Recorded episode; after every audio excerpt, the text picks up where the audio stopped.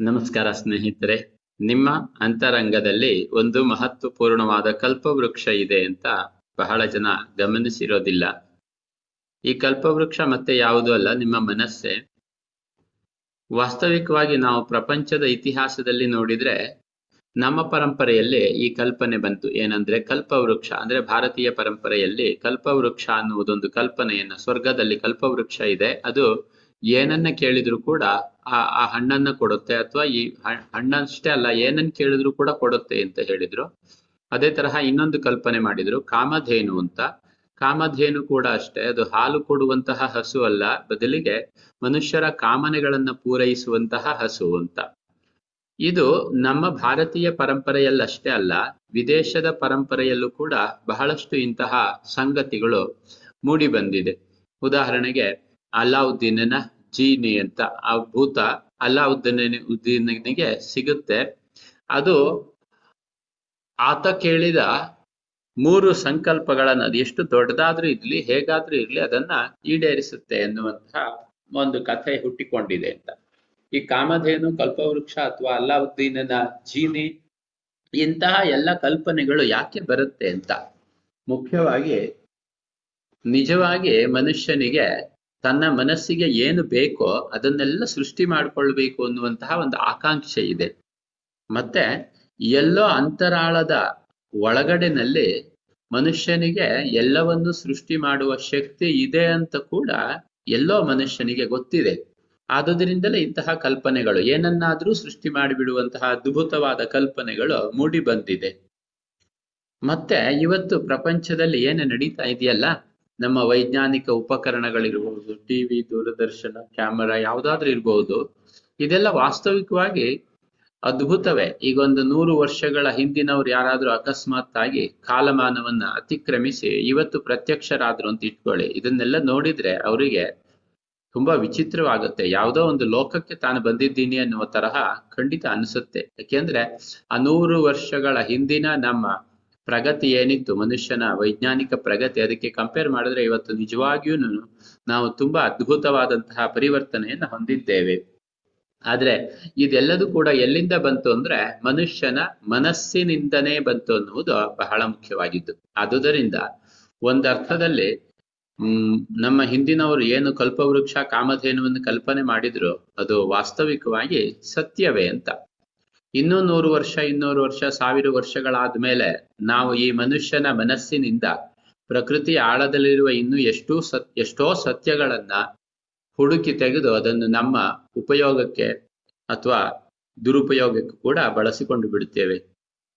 ಆದ್ರೆ ಒಂದಂತೂ ಸತ್ಯ, ಮನುಷ್ಯನ ಮನಸ್ಸು ಕಲ್ಪವೃಕ್ಷ ಹೌದು, ಕಾಮಧೇನು ಹೌದು, ಆದರೆ ಈ ಕಲ್ಪವೃಕ್ಷವನ್ನ ಉಪಯೋಗಿಸುವಂತಹ ಕ್ರಮ ನಮಗೆ ಗೊತ್ತಾಗಬೇಕಾಗಿದೆ. ನಾನು ಪ್ರತಿಯೊಬ್ಬರೂ ನಮ್ಮ ಮನಸ್ಸಿನ ಆಳದಲ್ಲಿರುವ ಶಕ್ತಿಯನ್ನ ಬಳಸಿಕೊಂಡು ಯಾವುದೋ ಒಂದು ವೈಜ್ಞಾನಿಕವಾದ ಉಪಕರಣವನ್ನ ಕಂಡುಹಿಡಿಯಿರಿ ತಪಸ್ ಮಾಡ್ರಿ ಅಂತ ಆ ತರಹ ಮಾತಾಡ್ತಾ ಇಲ್ಲ. ಬದಲಿಗೆ ನನ್ನ ಆಸಕ್ತಿ ಎಲ್ಲ ಇಷ್ಟೇ. ಪ್ರತಿಯೊಬ್ಬರೂ ಕೂಡ ತನ್ನ ಮನಸ್ಸಿನೊಳಗಿರುವ ಶಕ್ತಿಯನ್ನ ಒಂದು ಸ್ವಲ್ಪ ಹೊರಗಡೆ ತೆಗೆದರೂ ಕೂಡ ಜೀವನದಲ್ಲಿ ಪ್ರತಿನಿತ್ಯ ಅನುಭವಿಸ್ತಾ ಇರುವ ಬಹಳಷ್ಟು ಸಮಸ್ಯೆಗಳಿಗೆ ಅದೊಂದು ಕಾರಣವಾಗಿ ಅದೊಂದು ದಾರಿಯಾಗಿ ಪರಿಣಮಿಸುವುದರಲ್ಲಿ ಖಂಡಿತ ಅನುಮಾನ ಇಲ್ಲ. ಅದು ಮನುಷ್ಯನ ಮನಸ್ಸಿನ ಶಾಂತಿ ಇರಬಹುದು. ಬಹಳ ಜನರಿಗೆ ಮನಸ್ಸಿನ ಶಾಂತಿ ಇಲ್ಲದೆ ಇರುವುದು ಬಹುದೊಡ್ಡ ಕಷ್ಟ. ಎಲ್ಲ ಇರುತ್ತೆ, ಆದ್ರೆ ಶಾಂತಿ ಇಲ್ಲ. ನನಗೆ ಯಾಕೋ ಮನಸ್ಸಿಗೆ ಸಮಾಧಾನ ಇಲ್ಲ ಅಂತ ಬಹಳ ಚಿನ್, ಬಹಳ ಜನ ಚಿಂತೆ ಮಾಡ್ತಾ ಇರ್ತಾರೆ. ಮನಸ್ಸಿನ ಶಾಂತಿ ಬೇಕು. ಶರೀರಕ್ಕೆ ಆರೋಗ್ಯ ಬೇಕು. ಸ್ವಸ್ಥವಾಗಿರುವುದು ಅನ್ನೋದು ಒಂದು ಅದೃಷ್ಟ ಅನ್ನುವ ಹಾಗೆ ಪರಿಗಣಿಸಿದ್ದಾರೆ. ಆರೋಗ್ಯವೇ ಭಾಗ್ಯ ಅಂತ ಹೇಳಿಬಿಟ್ಟಿದ್ದಾರೆ. ಯಾಕೆಂದ್ರೆ ಆರೋಗ್ಯ ಒಂದಿಲ್ಲದೆ ಇದ್ರೆ ಬಾಕಿ ಎಲ್ಲದೂ ಕೂಡ ಇದ್ರೂ ಆ ಮನುಷ್ಯನಿಗೆ ಜೀವನದಲ್ಲಿ ಏನು ಸಾರ್ಥಕತೆ ಇಲ್ಲ, ಏನು ಸ್ವಾರಸ್ಯ ಇಲ್ಲ. ಅದ್ರ ಜೊತೆಗೆ ಈ ಪ್ರಪಂಚಕ್ಕೆ ಬಂದ ಮೇಲೆ ನಾವು ಏನನ್ನ ಸಾಧನೆ ಮಾಡ್ಬೇಕಾಗಿದೆಯೋ ಅಂತಹ ಒಂದು ವಿಶಿಷ್ಟವಾದ ಸಾಧನೆಗೆ ನಮ್ಮನ್ನು ಅರ್ಪಿಸಿಕೊಳ್ಳಬೇಕು. ಅದು ನಿಮ್ಮ ಬಿಸ್ನೆಸ್ ಇರಬಹುದು ಅಥವಾ ನಿಮ್ಮ ಯಾವ್ದಾದ್ರು ಕೆಲಸ ಇರಬಹುದು, ಒಬ್ಬ ಗೃಹಿಣಿ ಆಗಿರಬಹುದು ಒಬ್ಬ ಟೀಚರ್ ಆಗಿರಬಹುದು, ಏನೋ ಒಂದನ್ನ ಮಾಡುವ ಮೂಲಕ ನಾವು ಈ ಪ್ರಪಂಚದಲ್ಲಿ ನಮ್ಮ ಸುತ್ತ ಇರುವಂತಹ ಅವರ ಬದುಕಿಗೆ ಒಂದು ಸಣ್ಣ ಬದಲಾವಣೆಯನ್ನು ತರಬೇಕು ಅನ್ನುವುದು ಪ್ರತಿಯೊಬ್ಬರ ಆಕಾಂಕ್ಷೆ. ಅದು ಜೀವನದ ಒಂದು ಗುರಿ ಇದ್ದ ಹಾಗೆ, ಜೀವನದ ಒಂದು ಪಥ ಇದ್ದ ಹಾಗೆ. ಆ ಪಥದಲ್ಲಿ ನಾವು ಮುಂದೆ ನಡೆಯಬೇಕಂದ್ರೂ ಕೂಡ ನಮ್ಮ ಪೂರ್ಣತ್ವದ ಶಕ್ತಿಯನ್ನ, ಅಂದ್ರೆ ನಮ್ಮ ಮನಸ್ಸಿನೊಳಗಿನ ಪೂರ್ಣ ಈ ಕಲ್ಪವೃಕ್ಷದ ಶಕ್ತಿಯನ್ನ ಬಳಸಿಕೊಳ್ಳಲೇಬೇಕು. ಆದುದರಿಂದ ನಮ್ಮ ಮನಸ್ಸಿನ ಪೂರ್ತಿ ಶಕ್ತಿಯನ್ನ ಬಳಸಿಕೊಳ್ಳುವಂತಹ ಒಂದು ಸಾಧ್ಯತೆ ನಮಗೆ ಸ್ವಲ್ಪ ಮಟ್ಟಿಗಾದ್ರೂ ತೆರೆದುಕೊಳ್ಳಬೇಕು ಅಂತಂದ್ರೆ ಮೊದಲನೆಯದಾಗಿ ನಮ್ಮ ಮನಸ್ಸಿನ ಈ ಒತ್ತಡವನ್ನ ಸ್ವಲ್ಪ ಕಡಿಮೆ ಮಾಡಿಕೊಳ್ಬೇಕಾದದ್ದು ಅತ್ಯಗತ್ಯ. ಎಲ್ಲಿಯವರೆಗೆ ಮನಸ್ಸು ಒಂದು ಸಮುದ್ರದ ಅಲೆಗಳ ತರಹ ನಿಲ್ಲದೆ ಹೊಯ್ದಾಡುತ್ತಲೇ ಹೊಯ್ದಾಡುತ್ತಲೇ ಇರುತ್ತೋ ಅಲ್ಲಿವರೆಗೆ ನಾವು ಯಾವ ತರಹದ ಮಾನಸಿಕ ಶಕ್ತಿಯನ್ನು ಕೂಡ ಸದ್ಬಳಕೆ ಮಾಡಲಿಕ್ಕೆ ಸಾಧ್ಯವಿಲ್ಲ. ಫೋಕಸ್ ಮಾಡುವುದು ಬಹಳ ಮುಖ್ಯ. ಈಗ ಭೂತ ಕನ್ನಡಿಯಿಂದ ಸೂರ್ಯನ ಬೆಳಕಿನಿಂದ ಬೆಂಕಿಯನ್ನ ತಂದ ಹಾಗೆ ಫೋಕಸ್ ಮಾಡಿದ್ರೆ ನಮ್ಮ ಮನಸ್ಸಿನ ಶಕ್ತಿಯನ್ನ ಖಂಡಿತವಾಗಿ ಹೆಚ್ಚಾಗಿ ಬಳಸಿಕೊಳ್ಳಲಿಕ್ಕೆ ಸಾಧ್ಯ. ಈ ಫೋಕಸ್ ಮಾಡಬೇಕು ಅಂದ್ರೆ ಮನಸ್ಸಿನ ಒತ್ತಡಗಳು ಕಡಿಮೆ ಆಗ್ಬೇಕು. ಮನಸ್ಸಿನ ಒತ್ತಡಗಳು ಕಡಿಮೆ ಆಗ್ಬೇಕು ಅಂದ್ರೆ ನಾವು ಅದಕ್ಕೋಸ್ಕರ ಒಂದು ಸ್ವಲ್ಪ ದಿವಸ ಸಾಧನೆಯನ್ನ ಮಾಡುವುದು ತುಂಬಾ ಅನಿವಾರ್ಯ.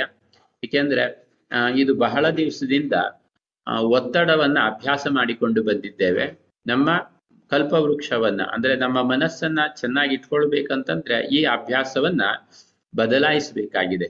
ಅಂದ್ರೆ ಅನಿರೀಕ್ಷಿತವಾಗಿ ಅಥವಾ ಅವಶ್ಯಕತೆ ಇಲ್ಲದೆ ಇದ್ರೂ ಕೂಡ ಬಹಳ ಸಾರಿ ನಾವು ಏನು ಒತ್ತಡವನ್ನ ಸೃಷ್ಟಿ ಮಾಡ್ಕೊಳ್ತಾ ಇರ್ತೇವೆ, ಆ ಒತ್ತಡವನ್ನ ಬಿಡಿಸಿಕೊಳ್ಳಲಿಕ್ಕೆ ಒಂದು ದಿವಸದಲ್ಲಿ ಸಾಧ್ಯವಿಲ್ಲ. ಬಹಳಷ್ಟು ಜನ ಹೀಗೆ ನಿರೀಕ್ಷೆ ಮಾಡ್ತಾರೆ, ಏನೋ ಒಂದು ತರಹ ಪವಾಡದ ತರಹ ನನ್ನ ಮನಸ್ಥಿತಿ ಬದಲಾಗ್ಬಿಡುತ್ತೆ ಅಥವಾ ಯಾವುದೋ ಒಂದು ಸ್ಥಿತಿಯಲ್ಲಿ ನನಗೆ ಏನೋ ಒಂದು, ಯಾರೋ ಮಹಾತ್ಮರು ಒಂದು ಆಶೀರ್ವಾದ ಮಾಡ್ಬಿಟ್ರೆ ಚೆನ್ನಾಗಾಗ್ಬಿಡುತ್ತೇನೋ, ಹಾಗೆಲ್ಲ ಒಂದೊಂದ್ಸಾರಿ ನಿರೀಕ್ಷೆಯನ್ನ ಮಾಡ್ಕೊಳ್ತಾ ಇರ್ತಾರೆ. ಆದ್ರೆ ವಸ್ತುಸ್ಥಿತಿ ಏನಂದ್ರೆ, ಈ ಒತ್ತಡ ಅನ್ನುವುದು ದೇವರು ನಮಗೆ ಕೊಟ್ಟಿದ್ದಲ್ಲ, ಮನಸ್ಸಿನ ಒತ್ತಡ ಅನ್ನುವುದು ನಾವು ನಮ್ಮ ಜೀವನದಲ್ಲಿ ಸೃಷ್ಟಿ ಮಾಡಿಕೊಂಡು ಬಂದಿದ್ದು. ಇದು ಬಹಳ ದಿವಸದಿಂದ ಒತ್ತಡವನ್ನ ಅನುಭವಿಸಿ ಅನುಭವಿಸಿ ಅನುಭವಿಸಿ ಒತ್ತಡ ಒಂದು ಅಭ್ಯಾಸವಾಗಿದೆ. ಹಾಗಾಗಿ ಈ ಅಭ್ಯಾಸವನ್ನ ನಾವು ಬದಲಿಸಿಕೊಳ್ಳಬೇಕು ಅಂತಂದ್ರೆ ಅದಕ್ಕೆ ಖಂಡಿತವಾಗಿ ಒಂದು ಹೊಸ ಅಭ್ಯಾಸವನ್ನ ನಾವು ಸೃಷ್ಟಿ ಮಾಡ್ಕೊಳ್ಬೇಕಾಗತ್ತೆ.